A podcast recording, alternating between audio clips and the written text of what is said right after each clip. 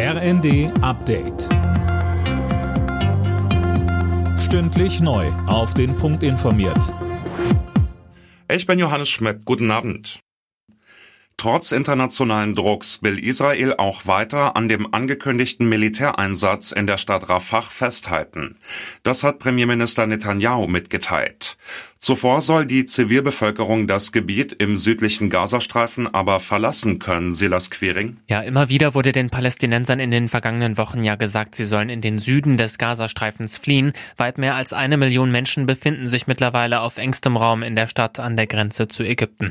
Genau deshalb gab es zuletzt auch scharfe Kritik an dem Vorhaben Israels. So hat etwa Bundesaußenministerin Baerbock vor einer humanitären Katastrophe gewarnt. Details zum Zeitpunkt des Angriffs oder zur Evakuierung der Zivilisten nannte Netanyahu bisher nicht.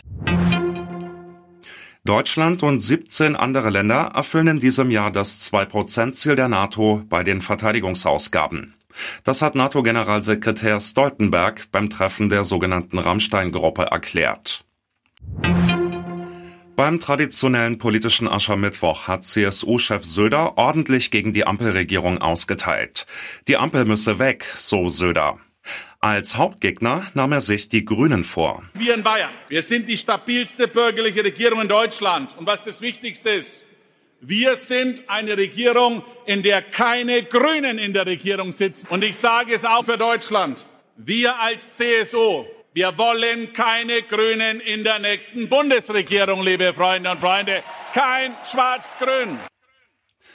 Die Grünen mussten ihren politischen Aschermittwoch in Biberach derweil absagen, wegen einer randalierenden Protestgruppe vor dem Saal. Alle Nachrichten auf rnd.de